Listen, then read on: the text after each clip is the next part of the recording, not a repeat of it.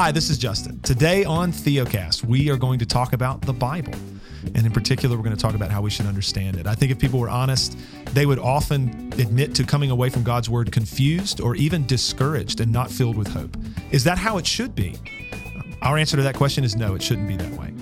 So, we're going to talk today about how to go to the scripture and understand it in light of Christ and what he's come to do for sinners. And then over in the Semper Reformanda podcast, we're going to talk about the priesthood of all believers and how that's been misapplied and misunderstood. And we're also going to talk about some stuff that's happened through history that has produced the current church moment where you frankly just don't get a lot of good Christ centered preaching and teaching. We hope this is encouraging for you. We hope it's clarifying. Stay tuned. A simple and easy way for you to help support Theocast each month is by shopping at Amazon through the Amazon Smile program. When you make a purchase through Amazon Smile, a portion of the proceeds will be donated to our ministry. To learn how to sign up, just go to theocast.org/give.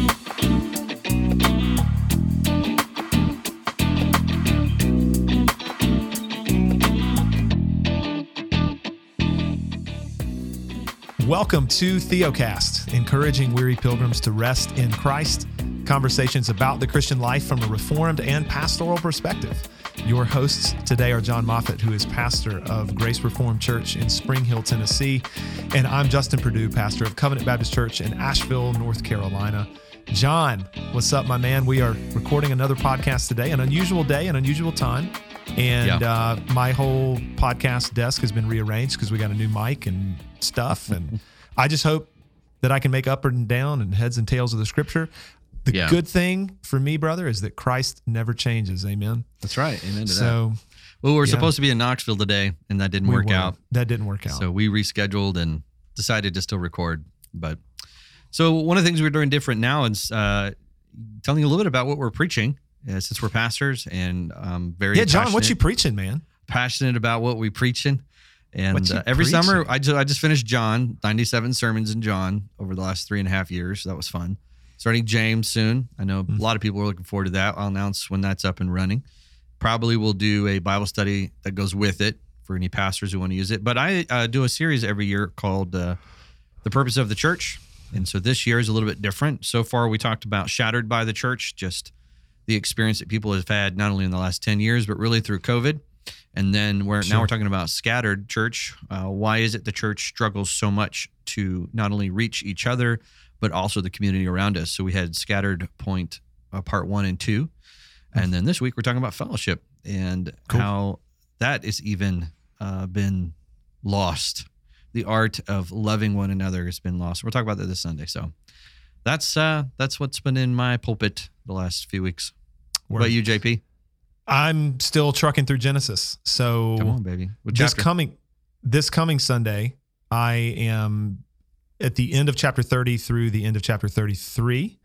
So the most I guess n- well-known infamous part of that passage is when Jacob wrestles with God.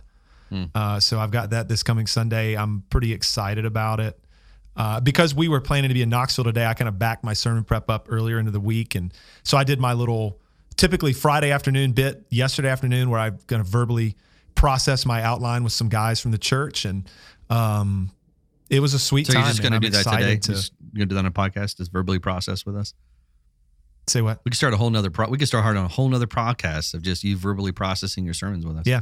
So I don't practice preach. I don't do any of that jazz. I just uh I kind of go in and I just I just get a lot of stuff down and then what I do is verbally process it to kind of arrange it and get it the way I want and then I am ready to go. So Come on. now. um yeah, it was good, man. I, I the whole rest, God, Jacob wrestling with God bit is really, really gripping. Just in thinking Hmm. about the God who came down in human form and willingly lost uh, to to save his people. You know, it's pretty sweet. So Wait a minute. What you're telling me, Justin? What you're telling me is that in the story of Jacob wrestling, the gospel is there. The gospel is is there. there. I think it's one of the strongest pre the incarnation of Christ, like when he's born as a baby. I mean, I think it is as strong as anything that I can think of that screams about the fact that God is going to take on flesh to save his people.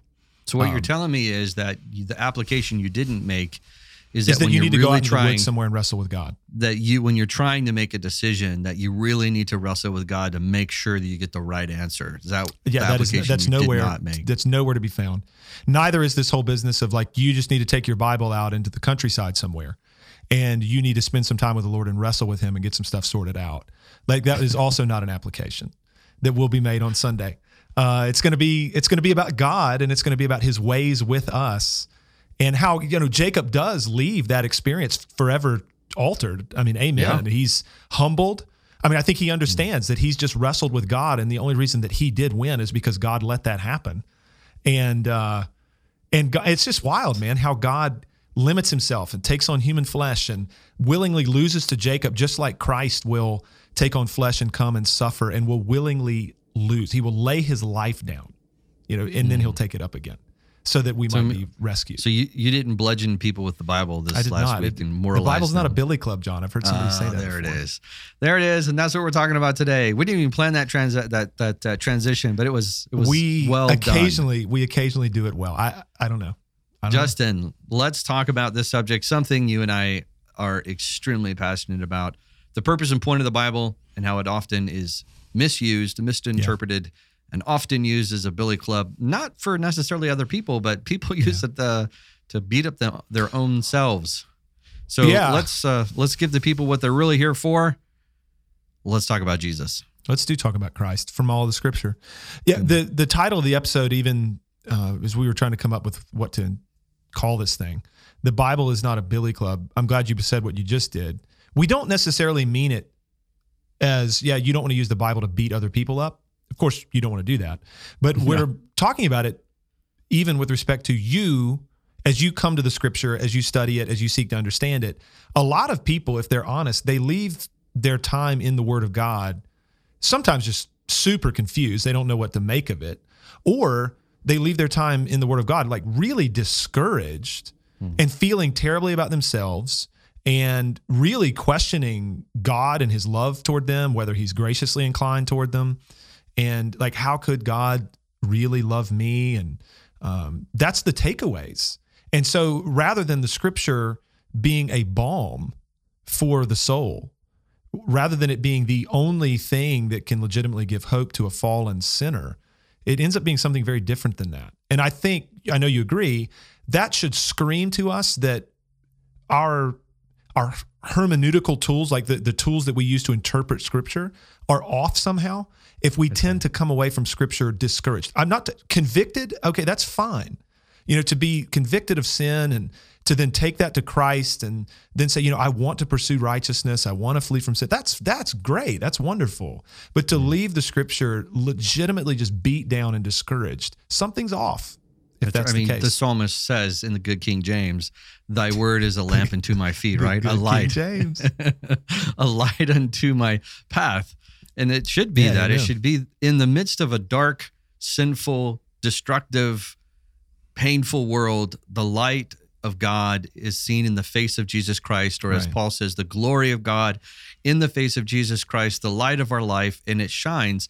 And yet, God's word is more of a discouragement for two reasons. One, because of our engagement with it, meaning we should engage with it more and we're not. And that's leading us Sure. to guilt and shame. And then when we do engage it, we don't necessarily know what we're doing. And that leads to confusion, doubt, and fear. yeah. There's a phrase that I hear, I heard it growing up. All I need is my Bible and the Holy Spirit. And that's and and that's enough to gain the truth of God and what he has for me. And my reply to that is, well, okay, if that's true, then we have one problem. Either the Bible's wrong or the Holy Spirit's schizophrenic because it seems like nobody can agree on what the Bible says if we're going to use that method and and and we get all kinds of different explanations Yeah. and religions and false teaching that comes from that. Not just denominations, but I mean false teaching that comes from that type of a model. So yeah. Justin, that can't be the instructions that we are handed from the Bible. I'm pretty sure, well, I'm not sure, I'm confident the Bible tells us how we should be handling it. And that's really what we're going to talk about today is how the word of God should be handled and the benefits it brings when handled properly. Yeah, absolutely. Brief comment on what you said about you and your Bible and the Holy Spirit. we're not going this way today, but I, I just want to say this now, especially for those who might be newer with us. Right. Theology, in terms of our study of of the Scripture and how we understand God and man and God's ways with us and salvation and all that, it should never be done by oneself, right? Like it it needs to be done corporately. And that means not only corporately in the context of the local church that you're a part of, but even corporately in that it's done with people who have lived in different eras of history. So this is why you know things like the confessions and the creeds and the like are really valuable because the same spirit of god has been at work in the church for 2000 years and there are a lot of things that the saints have hammered out over the course of centuries that we need not really address again because the corporate witness of the church for two millennia says that this is true and we're going to trust the Holy Spirit that He's worked through the church in those ways. And so it's very frightening to me when people do just kind of go off by themselves with their Bible. A lot of crazy stuff is come up with in those kind of contexts, and a lot of damage has been done throughout the history of the church. And you even see, I know we've talked about this some lately, even in our podcast on the rise and fall of Mars Hill. There is a lot of danger when people end up attaching themselves to the theology of one person. That's right uh, it becomes this kind of cult of personality, and somebody's confession of faith effectively becomes one man or one woman, and that's a scary proposition, right? So, mm-hmm. it's much safer for us to do this kind of stuff in conjunction in in a corporate way with people who are alive now and people who have gone before. So, yeah, now let's turn our attention to the Bible and appropriate ways to understand it. And these ideas, these principles, these truths, these doctrines, et cetera, that we're going to talk about today are not original to me or to John. That's right. We're just going to be saying things that many people have said before us uh, but there are things that I think, sadly, for many people, they're just unaware of them and yeah. don't don't know what they are, and and certainly wouldn't know how to apply them. So. Mm. Why don't we start by? We do, do you want to define some terms first, maybe, and talk about some different understandings and methods of approaching the Bible? Yeah, that's uh, exactly uh, yeah. where I was going to go. Some various popular views, and these are what I would so what I, I would conclude them to be the result of, um, how do I say this? So the, everyone, everyone has a method, Hermeneutic literally means the science of interpretation. Um, uh, so everybody has a hermeneutic. Everybody has a way in which you structure the Word of God and how you explain its interpretation. And the various throughout history, the various popular views are these. First, you have the intellectualist, and this is the person who is looking at it uh, from a perspective that you you aren't trying to find the spiritual meaning and application for the sake of hope in Christ. You're looking at it as if it's pure data. I mean, you're hmm. looking at it as if what uh, we can use the feeding of the 5,000 as an example. And you're looking at why 5,000 and is that really 5,000? And you're it's really 20,000 people and it's on a hillside. And they're looking at the pure data as if it's something to just be consumed for the sake of knowledge and that's it. That's the intellectualist. Um, you also have the moralist, or the, what's called the moralist exemplarist. This is the person who looks at the text and they can't necessarily see the connection to the whole Bible, and so what they're going to apply most passages, if we're talking about specifically about the Old Testament, they're going to apply yeah. it as a moral example, either good or bad, right? Sure. Daniel being good, uh, you know, you have different parts of David or negative, positive, or Joseph. I mean, you can have all these examples. Samson being a negative one, and so every passage turns into a example of morality. And then you have the literal critic, the literal, uh, the, sorry, the liberal critical. This is not as popular today, but it used to be at one point where they look at the Bible and their conclusions are, you know, okay, we know it says that Jesus walked on water, but is that really a metaphor? Or is that really, mm-hmm. you know, how do we know the eyewitness of that being true? And then the last one is, which is where Justin and I are in a long line of history of those who are espouse the the Reformation, is the redemptive historic understanding or redemptive, redemptive historical framework of Scripture, mm-hmm. which we'll give an explanation of what that is here in a minute. But the uh, I want to read you this quote. I think it's really helpful it comes from uh, Edmund Clowney's book, The Unfolding Mystery Discovering Christ in the Old Testament. And when you don't understand what the point of the Old Testament is, which we are going to say, and we've said for almost every episode we have ever done on Theocast over the last 102 episodes or whatever this is now, that the point of the Old Testament, according to Jesus and Paul, is Jesus. It is about him and it is about not just him as a person, but his work. This is why we call it a redemptive historic, meaning that God is redeeming sinners as it unfolds through history, and that history is the Old Testament that we have.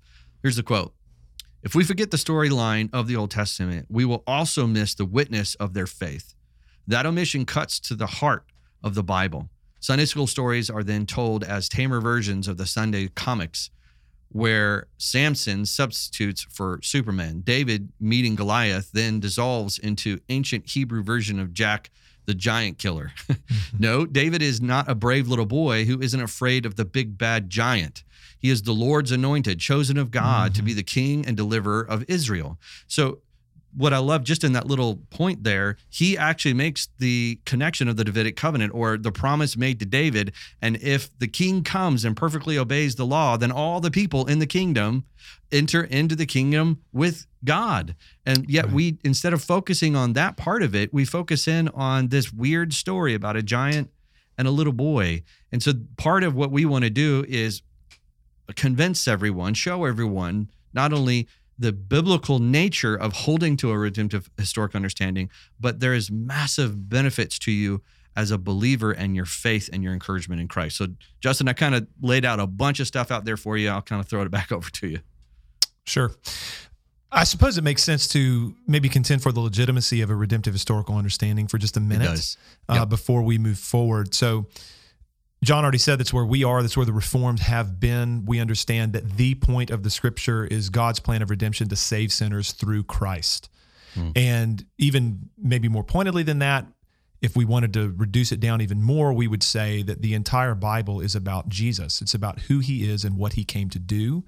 And we take our cue from none other than Christ himself when he was on the earth and in in understanding it this way. I mean, so you have John chapter 5 is a, a well-known section of scripture, verse 39, uh, verse 46 of that chapter, I believe, as well, uh, where Jesus will say to his Jewish audience that you search the scriptures thinking that in them you find eternal life. And of course, in his context, the scriptures were the Old Testament, what we know as the Old Testament. And he says, But it is they, the Old Testament scriptures, that bear witness about me. A few verses later, he says that if you believed Moses, you would believe me because Moses wrote about me. So and people may realize Moses wrote the first five books of the Bible, what we often refer to as the Pentateuch Genesis, Exodus, Leviticus, Numbers, Deuteronomy. And Christ is saying that what Moses wrote was about him. And you know, you don't get that a lot, frankly, uh, in in the modern evangelical church. I, I don't think that would be people's knee jerk reaction if they were going to be sitting through a sermon series in Genesis, for example, maybe like I'm doing in my local church right now, or a series through Exodus or Numbers. I don't know that people immediately would be thinking, "Oh my gosh, yeah, we're going to hear about Christ a lot today." Uh, sadly, and Can I then- interject and say Yeah, that means any point of the Bible that you go to, you should have the anticipation of saying, "We're going to hear about Jesus today." no, amen, brother. Um, amen. And, And, here's what's uh, hard. So, like, if we were to go back just to compare Justin real quick and contrast this to the ones that we said, you know, the intellectualist is going to read Genesis, and even talking about your section that you were dealing with the the the battle there with Jacob, they they would look at the information and and make. Uh, they would receive the information, and that would be the farthest they would go. The moralist application, we were playing around with that, the Sure. morality, and then liberalism. Also, they're just going to say, "Well, did he really wrestle This with is God?" nuts. Yeah, yeah, right. sure. And a lot of that has to do with how they interpret things. And if they're only looking at the grammar and the context and they're only looking at the immediate history, then they're going to get stuck. And what I find great comfort in is that what you're arguing for from Jesus is that Jesus is saying, if you read Moses and you understood what Moses meant, Moses Your meant to lead conclusion you would to be me. me. That's right. Can I Yeah. let me just look at another part? Um, go ahead. Are you going Luke 24? No, I'm going Acts. I'll let you take Luke. All right, let me just get while you're going to Ahead. So Luke 24 is is the other passage where Jesus is super clear about this. This is after Mm-hmm. his resurrection and he encounters some of his disciples on the road to Emmaus. Many people are familiar with this and he does not reveal himself to them initially and he's having a conversation with them and they're they're like, you know, you don't know what's happened in Jerusalem in these recent days and he's like, you know, what things? What are you talking about? What's happened? And so then they talk about you know how how Jesus was killed and all this kind of stuff and we had hoped that he was all these things and and he says oh you know basically he tells them he rebukes them he says do you not realize that all these things needed to happen to the Christ you know, and hmm. then he he begins. He said it says beginning with Moses and the prophets. Hmm. He explained to them all of you know all the things written concerning himself.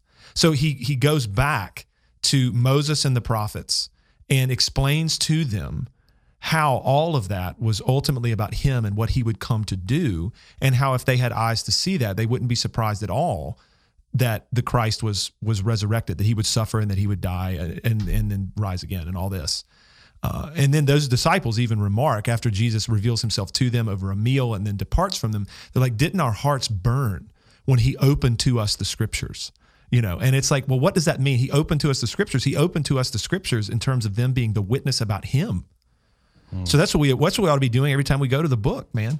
Is is reveal. I mean, you and I are preachers, right? We're pastors of local churches. So when we preach every week, we ought to be doing that, revealing to our people how this is a testimony of Christ. So good. So famous passage, Acts chapter eight. You have uh, Philip who's reading about Isaiah, or he's reading Yeah. Isaiah. Yeah, and he is. says, About whom, this is verse 34, about whom, I ask you, does the prophet say this? About himself or about someone else? He's Yeah. getting it. He's reading it going, yeah, the "Hmm, Ethiopian eunuch is reading it. Yeah, and it's Yep. like, what's this about? like, hmm, something, something seems like there's more in the text here. So what is Philip? Uh, yeah, the Ethiopian eunuch, thank you, asks Philip. Then Philip opened his mouth and beginning with the scriptures, so beginning with this scripture, sorry, he told him the good news about Jesus. So, so far we've heard about the law, which is the first five books amen. from Moses. Now we're hearing about the prophets. Mhm. And not only that, we have both of those combined later on where Jesus says the law and the prophets are Right. about me. So it's safe to conclude that we also know that the Psalms are multiple Psalms that point us to Christ, that the Old Testament's design and purpose was to do one thing. I think it'd be safe to say if we, and then these aren't even all the passages, and we could also look at 2 Corinthians 1.20 or Romans 5, 18 and 19, or uh, sorry, 15, 8 and 9, where it talks about, well, uh, let me just say it. I'll just read Romans 15, 8 real quick. For I tell you that Christ became a servant to the circumcised to show God's truthfulness in order to confirm the promises given to the patriarchs and in order that the Gentiles might glorify God for his mercy. And so these promises are fulfilled by Jesus. What does it say here? To confirm these promises given to the patriarchs. So you have these promises given, and Paul is saying the fulfillment of these promises is Jesus. Right. Right. I mean, so Paul ahead. over and over again, you know, every promise of God finds its yes and amen in Christ. yeah, Second Uh, I mean- Amen. Correct. And then even, I mean, throughout Galatians, throughout Romans, throughout so much of what Paul writes, he may, and I mean, in Ephesians, my goodness, it's the mystery, you know, that was hidden for ages in God that's now being revealed. You know, that Christ came to save Jew and Gentile in the church and all of right. these things. Paul constantly, I mean, he is the preeminent redemptive historical theologian, the preeminent mm-hmm. covenantal theologian, too. I mean, if we're going to even talk about that. But then the other apostles do the same thing. I mean, think about how Peter, I, you know, I recently preached Noah and the ark and all that. Think about how Peter connects what God did in saving Noah and his family and bringing them safely through water. Think about how he connects that to baptism, you know, and our union right. with Christ. And I mean, it's just all over the place, you know, where the That's right. apostles constantly interpret everything that happened before Christ in light of Christ. And I mean, if I may just interject this right now, this is a, probably as good a time as any to say it. We're we're talking about various things right now, and we've mentioned various schools of thought in terms of approaching the Scripture. I want to do this really quickly. I'm going to try. I hope everybody can track. So, sometimes in our context, John, amongst like serious Bible students of a more Calvinistic ilk, sometimes people will try to to pit what we would call a grammatical historical understanding of the Bible over and against a redemptive historical understanding of the Bible. Grammatical historical meaning we're looking at the words on the page, grammar, right? We're looking at them in their historical setting, historical. We're looking at the syntax, we're looking at all that. We're really concerned about original authorial intent. What did Moses mean when he wrote Exodus? What did uh, David mean when he wrote this psalm? What did uh, Isaiah mean when he penned this or etc., right? And as though that is contradictory somehow to what we're articulating and advocating for today. Uh, as redemptive historical theologians, we are also doing the grammatical historical thing, but we are asking the question as we look at the words and the grammar and the syntax on the page and the immediate authorial intent, we're asking the question where does this text stand in light of Christ, who is the point of the whole Bible? Where does this text stand in relation to the plan of God to save sinners through Jesus, which is the point of biblical revelation? That's important. And so then I think, John, and if I'm happy to let you riff on this too, this is another Yep. big observation that needs to be made. There are a lot of people who take the Bible very seriously who are happy to say that the New Testament needs to be understood in light of the Old Testament. Right. But as soon as we start to say, like we're articulating today and advocating for today, that you actually need to understand your Old Testament in light of the New, people lose their minds. they they wig out about it. And so I'm going to quote Nehemiah Cox, but he is not unique in saying this. He says in some of his writings on covenant theology that quote, I don't have it in front of me, but I know this is what it says. Quote, the best interpreter of the Old Testament is the Holy Spirit speaking to us in the new. Close quote. To which we're like, yes and amen. That is exactly Amen. right. And that's exactly what Paul did. That's exactly what Peter did. That's exactly what John did. That's exactly what Christ did. He understood everything. These apostles understood everything that was written before Christ came to be ultimately about Jesus. And if we're not studying the Bible that way, we're not going to get it right. And we're going to do all this other stuff with it. Like you mentioned, we're going to moralize it, or we're just going to gather a bunch of data. We're going to say a bunch of like true things, but that never actually give us any good news. Give us hope. Right. It's That's hopeless. right. It's discouraging. It's a beatdown because it ends up being all about me. And it, it- whether how much I understand or what I need to be doing. And it's like, mm, man alive, if that's what you're coming away with from the scripture, you will be discouraged. That's Uh, right. But if you're coming away from the scripture with, nah, Christ, Christ is the point of this, That's right. there's hope. If you're new to Theocast, we have a free ebook available for you called Faith versus Faithfulness, a primer on rest. And if you've struggled with legalism, a lack of assurance, or simply want to know what it means to live by faith alone, we wrote this little book to provide a simple answer from a reformed confessional perspective. You can get your free copy at theocast.org/primer. So I just finished John, and John uses more of the Old Testament than almost any other gospel writer. He uses a ton of the Old Testament. So this is, I mean, and they what- all do, obviously. They do, But yeah, obviously, but uh, what what we don't understand is that, like, unfortunately, a lot of people spend most of their time either in the Psalm, Proverbs, and then New Testament, and because they don't have a um a, a robust understanding of the Old Testament. The Old Testament is what's shining the light on Christ and it's casting this shadow. And as you get closer to the shadow, then eventually you get closer to the substance, substance, which is Jesus. But because we don't understand the light of this Old Testament that is just giving us so much information, we actually lose a lot of what this bolster i would say we lose color and flavor of jesus because we we don't interpret the old testament the way it was designed justin let me do this this is not a trick question just just answer right when it comes to mind when i say You want me to step in the trap?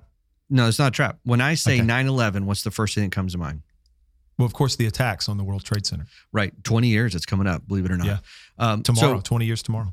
mhm. We just dated this you- recording. There we go. Yeah. So um, when you when you read the old the New Testament, it will make references just like that. That if you don't have the context and you don't have an understanding of what's going on before, John will say things like this is the day of the feast or this is this Passover and and he's making connections and those connections are extremely important because what he's doing is he's telling you this is what's happening Mhm. And it's giving us a setup for Jesus. And Yeah. ultimately, what he's saying is that whole event, like the Passover or the Exodus or the the, the, the Israel walking through the, the the divided water, all of these pictures as the serpent was raised up in the wilderness, so much the Son of Man. So you have these events. So if you go and read your Bible from the Old Testament, saying, "Okay, this is setting me up to see Jesus," Yep. you'll then have this robust flavor and light and color and then you go read john and it just immediately pops out oh wow that's jesus that's Mhm. he's our priest He- he- here's what's i'll throw this one out there justin most people don't know why it's so significant for jesus to be our king like why, why is that so important well if you understand the davidic covenant which is Right. in the old testament when jesus as king you're going yes yes Well- yes he's the one who earned for us righteousness Exactly. and sits on the Yeah, throne I mean, he's a king, but not only that, he's he's a son of David. That's right. So he's one from David's household who will represent the people, right? Because that's what the king, as the king went, so went the nation, right? So Mm-hmm.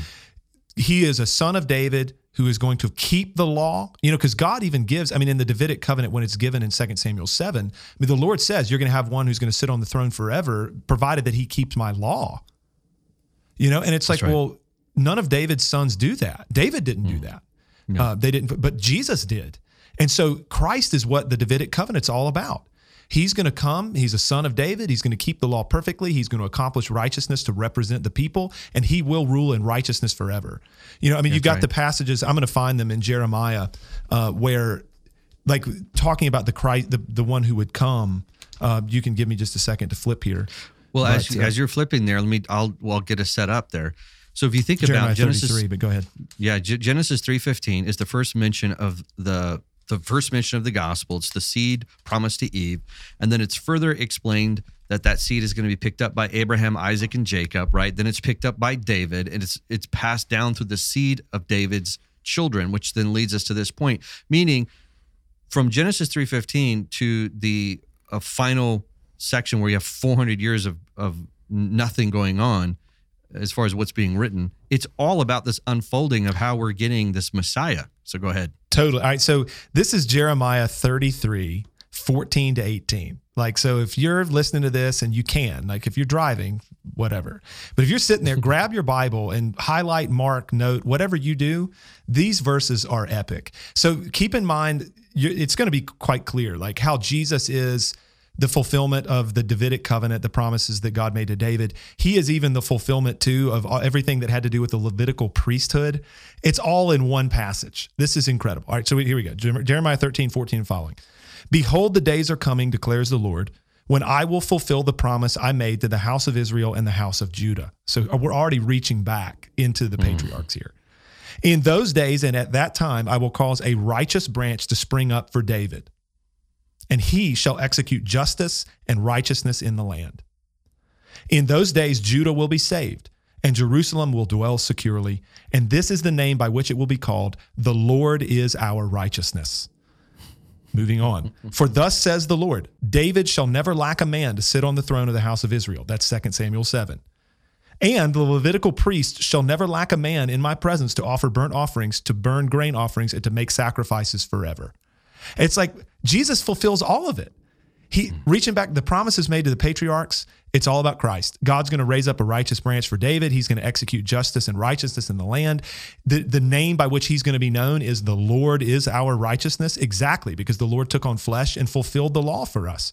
Then there's this business of how David will never lack a man to sit on the throne because Christ is going to be that and how there will always be a priest before God to to effectively offer sacrifice forever. Well, because Christ has done it. He's before the Lord. He's our great high priest. He's once and for all made atonement for sin.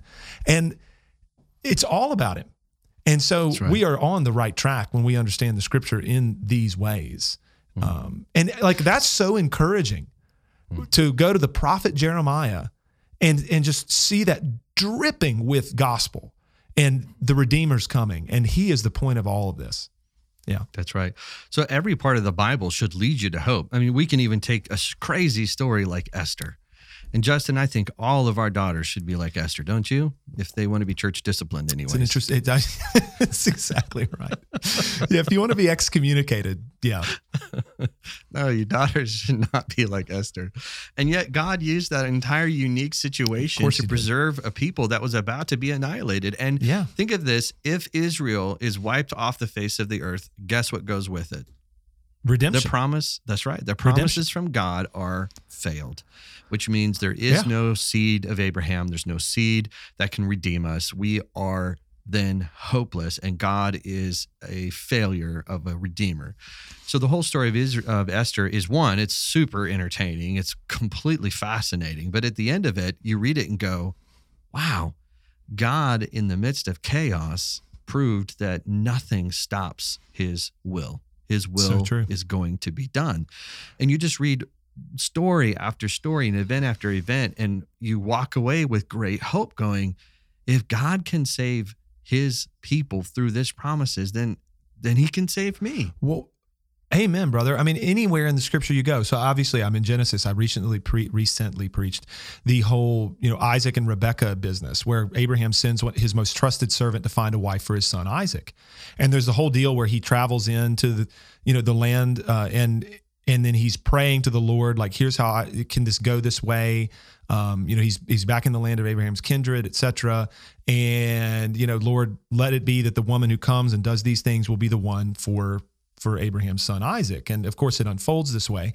And, uh, you know, I made the joke even in preaching the, the thing, how, you know, the takeaway from this text is a lot more than we should all name our singles ministries the well, you know, because that's what we end up doing, you know, is every every church, every big church that has a singles ministry, it's like, you know, it's called the well or something like that, because of course that's where somebody goes to find a spouse. Oh, and horrible. it's but it's ridiculous, right? Because what's the point of that whole thing? That really, really incredible story of how the servant of Abraham goes. He makes this very interesting vow involve, involving like his hands on Abraham's loins and all this kind of stuff. And then he goes and finds this woman for Isaac. It has everything to do with God's promises of redemption because he's determined that Abraham's through Abraham's seed the redeemer's coming. And right. through Isaac shall your offspring be named, right? And now he's providing for Isaac a wife and Isaac's going to have children.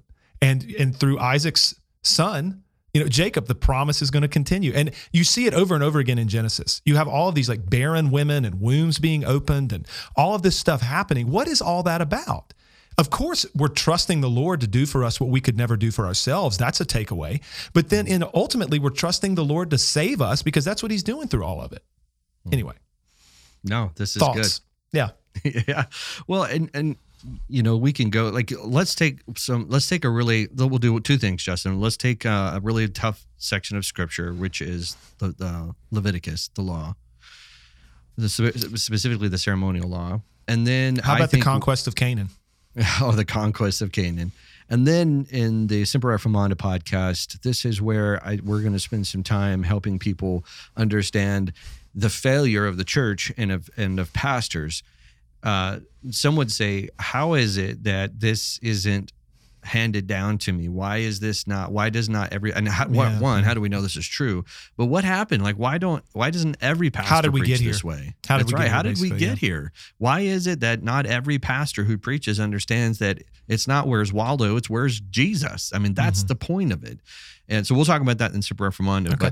But just just some, for some fun, I know that um, as I was talking with some of my congregants, they were talking, they were explaining to me they're in Leviticus, and they're just kind of, you know, the book overwhelmed. Where, the book where many Bible reading plans come to die. That's Leviticus. right.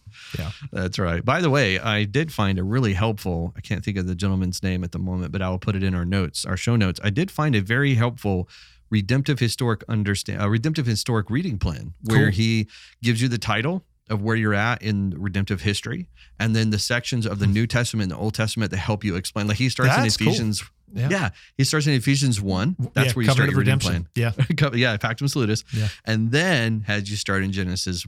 Uh, That's one. fantastic. And then John one. It's great. That's yeah, good. it's super great. That's I'll send it good. to you. Yeah, yeah, I'm interested in that. Yeah, so I get. All right, so let's talk about the Levitical law. Yeah. So Justin, uh, what we know of Levitical law is that you have a people who have been called out by God. He's making this promise: "You'll be my people; I will be your God." Mm-hmm. And so this contract has happened, and in order for God to bless them and be in their presence, not um, we, he fully can't be in their presence yet because uh, the whole world has to be restored, but the the glory and the presence of God can be there to bless and protect Israel. And so He gives them means by which that they can purify themselves and stay pure. Um, temporarily because this mm-hmm. is why we have a sacrificial system. Sure. And so talk to us about as you're reading it, it is a it is a it is one of the most historical intense instruction manuals of all time. Totally. Right? when you read that. I'm going to try to do this quickly, and you can please jump jump on top of me. Yeah. And this is, I mean, Jon and I didn't prep for this. I mean, so we're just kind of processing this mm-hmm. on the mm-hmm. fly. So when we talk about God's law, I mean, first first thing that just needs to be stated is that God's moral law is summarized in the Ten Commandments.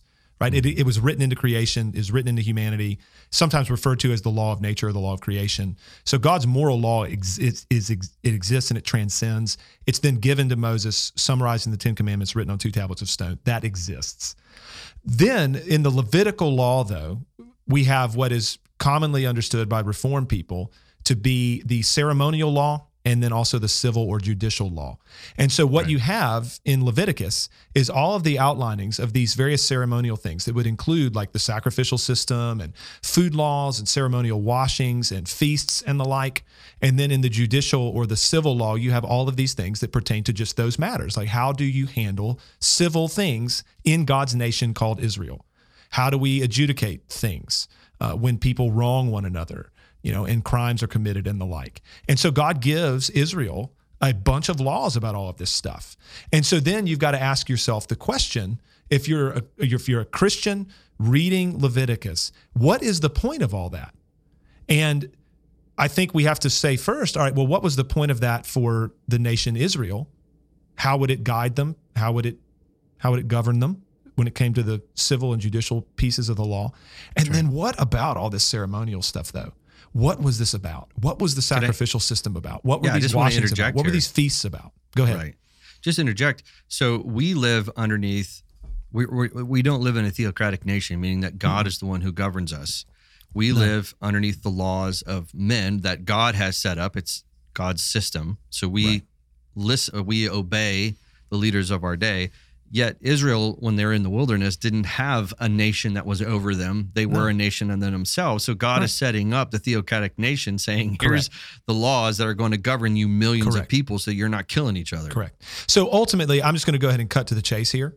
When it comes to the the civil and judicial aspects of the law God gave to Israel, those ceased to exist when Israel as a nation ceased to exist. All right? right. And and so the point of that was for there to be, you know, a way that this nation could exist with within itself and for these things to be decided and determined. And the whole point of the nation of Israel was to give birth to the Christ. I mean, literally the the nation of Israel is pregnant with the Redeemer. I mean, he is mm. going to come from Israel. And so God is sustaining this nation and governing this nation for that purpose through the law that he gave. But then the ceremonial law is even more significant in some ways because you have all of this stuff that was given to Israel that they were to be doing all the time. But what was the point of all of it? Well, if you read the book of Hebrews most pointedly, it becomes crystal clear that all of it, the sacrificial system, the Levitical priesthood, wholesale, all of the feasts, all of the washings, all of this was about Christ. All of them were fulfilled in Christ and what he would do to save sinners. And so when Christ came and fulfilled the that Levitical law, it ceases to be binding on the hmm. people of God, which is why we don't sacrifice animals anymore. It's why we don't have food laws anymore. It's why we don't observe certain feasts anymore. And people are going to be like, "Well, what about you know, Passover. We're told to observe it forever. Well, we do because Christ is our Passover lamb, and we observe Passover as we come to his table, however often we do, and partake of the bread and the cup as we commemorate and celebrate and participate in what Christ has done for us. You know, and so all of that was ultimately about Christ. So when you read Leviticus, read it through the lens of Jesus crucified for sinners and Christ who came to save sinners. Hmm. And that's what it was for. So you just did something that was really helpful. You used Hebrews and read To backwards. understand Leviticus. That's Right. right. So once you understand Hebrews says, well, all of the Levit- all Leviticus is to designed to to point you to Jesus, and Jesus Yeah. is the fulfillment of it. It even helps you when when Hebrews tells us that Jesus is the greater high priest, or he is our great high priest. Yes. If you don't even know what the purpose of a great high priest was, or a priest, the priestly duties, to quote, um, sorry, to quote Nacho Libre, my favorite movie of all Oh time my goodness. Yeah. if you don't understand why Israel looked to the priest, Yeah. then the, the then you don't understand what Hebrews is saying. So Right. the two things happen, which is when the, the two play together. Uh, the Old Testament gives you all of the background, and the New Testament gives you the explanation, the interpretation. the interpretation of it. and I mean it makes sense too because you you read the gospel accounts and when Jesus comes and is saying all kinds of things about stuff revealed in the Old Testament uh, or when John the Baptist will say you know behold the lamb of God who takes away the sin of the world I mean you begin to understand oh okay all of this that came before was about him mm-hmm. and Leviticus, instead of being this dry, like discouraging, like, what is this about? It becomes encouraging as you think about all of this hmm. finds its fulfillment in Christ, That's who right. is our Savior and our Redeemer. And hmm. that was the purpose of the entire thing It's it's so good, and that's how we should study the scripture. Very quickly, Jon, if you're cool with it, before we go to SR. Yep. I mean, I can do this real fast. So another passage of the Old Testament that's really hard for us to read, understandably sometimes, is in the book of Joshua, the conquest of Canaan, as it's so known, where God, you know, is instructing the people to kill all the inhabitants of the land and and God even goes before them and and fights for them and things and is going to give them this land he had promised to give them. It's difficult for us to read at a human level, understandably, but what's the point of even that? The conquest of Canaan and, and God giving his people this land. Well, when it's understood in a redemptive historical context, we see that the Lord is going before his people to destroy all of their enemies in order to give them the promised land. That is a great picture of what God does for the saints. He goes before us, and, and pointedly, Christ goes before us to vanquish and conquer all of our enemies Satan, sin, death, hell, you name it. He conquers our enemies for us so that he might give us the fulfillment of the promised land, which is the new heavens and the new earth. You know, so even there, I think we can read how God's plan of redemption is the. And we see that all of this stuff has to be conquered. You know, all of the inhabitants of the land, all of this fallen, sinful stuff has to be conquered in order for God's plan of redemption to be fulfilled. And Christ is the one who will do that for us. Hmm. It's the point of the whole, you know, David and Goliath, right? Like you That's right. mentioned it earlier, Ed Clowney. It's not about, you know, a boy in a sling and, you know, killing giants. It's about the Lord's anointed defeating the champion of the army, you know, that was the enemy of God's people. I mean, it's a pointer to how Christ will cut, he will crush Satan's head, man. You know?